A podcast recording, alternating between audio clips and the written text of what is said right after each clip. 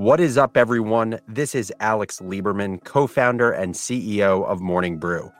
Welcome back to Founders Journal, my personal audio diary, where I give you, the business builder, the tools you need to think better in order to build better, whether that's building a business, a team, or a new product.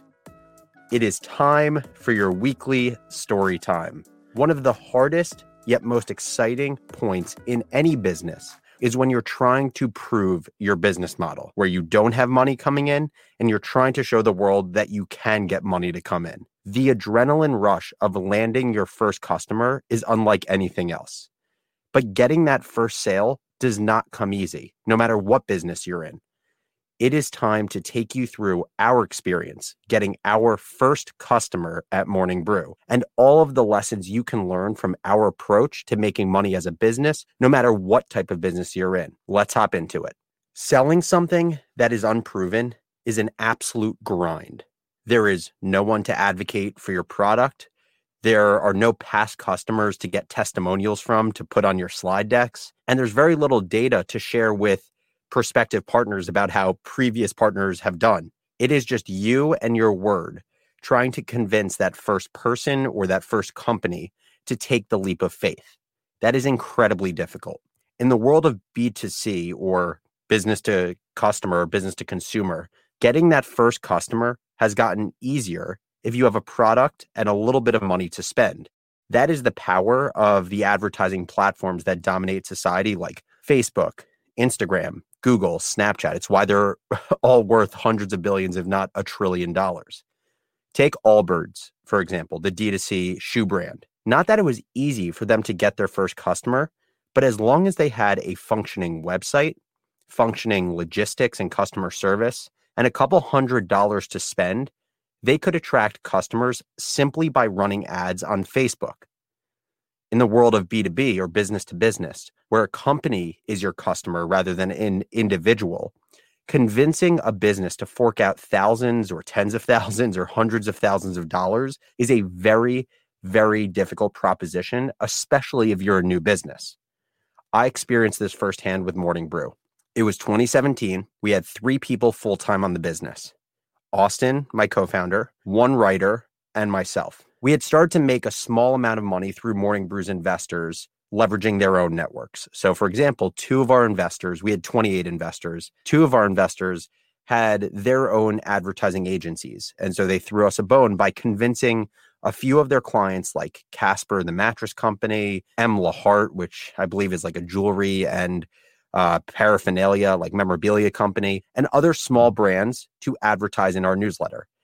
The first ads in Morning Brew cost these partners $800 or so to get in front of our entire email list, which I believe at the time was somewhere between 50 and 100,000 subscribers. And I believe one of our investors actually referred to these initial advertisements as beer money for the brew, literally just to pay for happy hours for our team. That's how cheap the ads were.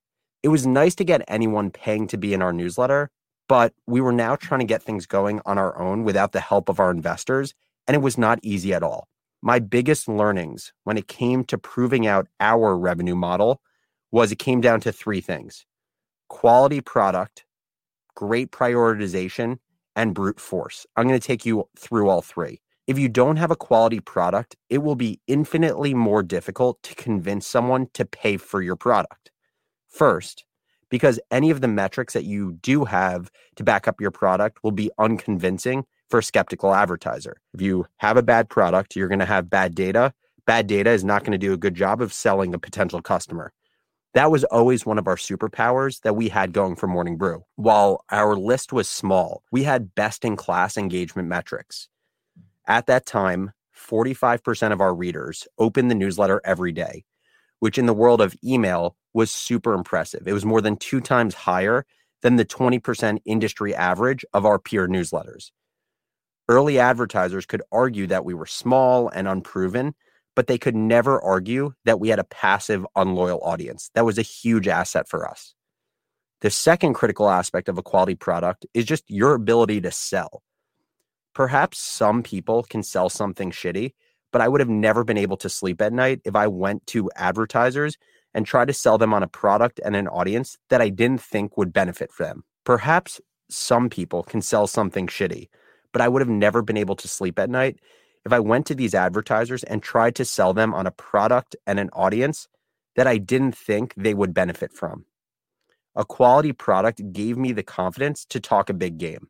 Second was prioritization. How we prioritized bringing in advertising dollars was based on what type of customer we thought we would be most likely to give Morning Brew a chance. In the world of advertising, there are generally two groups of companies. There are big brands like the Nikes, American Expresses of the world that like to spend their marketing dollars on brand awareness, meaning getting millions of people to know who they are, what they're up to, and why they're a great brand. And then there are smaller brands like Casper and Allbirds that I mentioned before that like to spend their marketing dollars on performance, meaning for every dollar of advertising they put in, they expect multiples of that in revenue out. Given that Morning Brew was still a tiny brand itself and had very little chance at convincing Nike to advertise with us rather than on TV or in subways, we were really tactical on focusing on the second group of brands that were focused on performance. It was all about giving ourselves the best chance of closing business, greater odds with smaller brands. So we focused on smaller brands.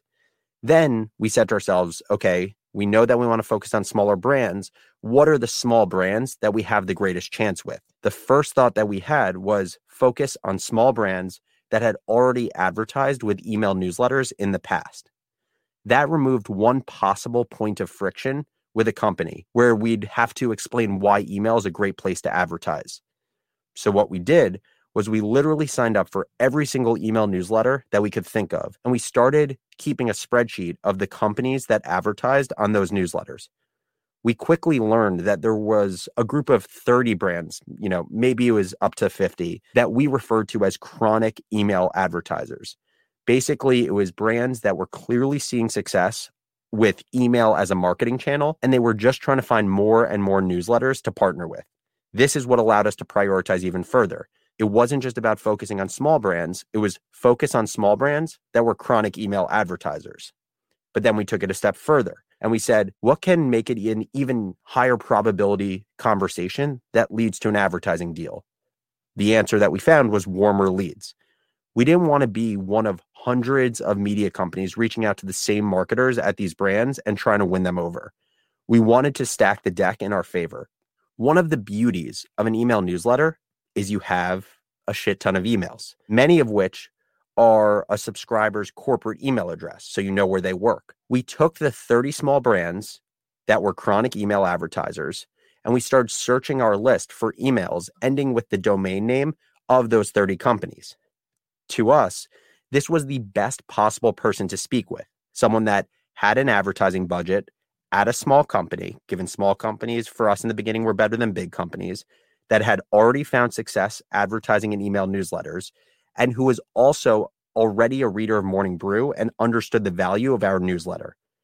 This was our formula for going from every possible advertiser in the world to the right advertising professionals at the right companies who'd likely have high interest in working with us.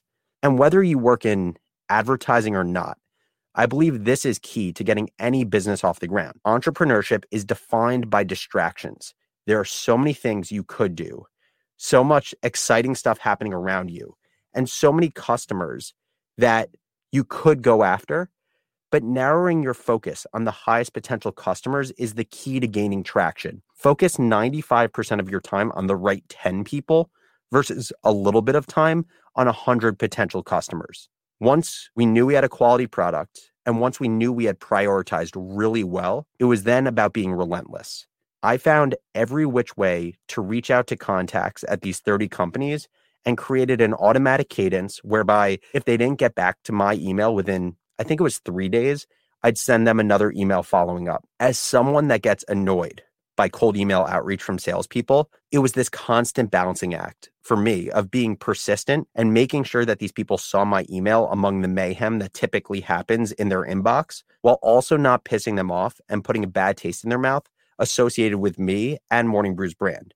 Little by little, our strategy paid off. Brands started coming in the door, That allowed us to win over new brands that didn't want to take the risk and work with us first because we'd start having testimonials of these early brands that took a risk on us. We'd start putting those brands' logos in our media kit. And it just ended up snowballing into dozens of advertisers that ultimately helped us win our first big fish, the first big brand we worked with. I'm going to tell that story of our first big brand, which I believe was Discover Card, at some point soon. But before I send you off, I want to get your thoughts, which for me is going to help define the future of Founders Journal. Some of our best episodes have come through recommendations from our listeners. Just like this one, someone asked me, Can you tell the story of how you started making money as a business? And I would love to keep that momentum going, doing episodes on the things my listeners want to hear about. What is a topic that you'd love to hear me cover on the show, whether it's about morning brew, building a business, entrepreneurship, anything goes. Shoot me an email at alex at morningbrew.com with your ideas. There are no bad ones, and I will add them to my database of episode concepts. As always, thank you so much for listening to Founders Journal, and I'll catch you next episode. Take your business further with the smart and flexible American Express Business Gold Card. It offers flexible spending capacity that adapts to your business. You can also earn up to $395 in annual statement credits on eligible purchases at select business merchants. That's the powerful backing of American Express. Terms apply. Learn more at americanexpress.com slash business gold card.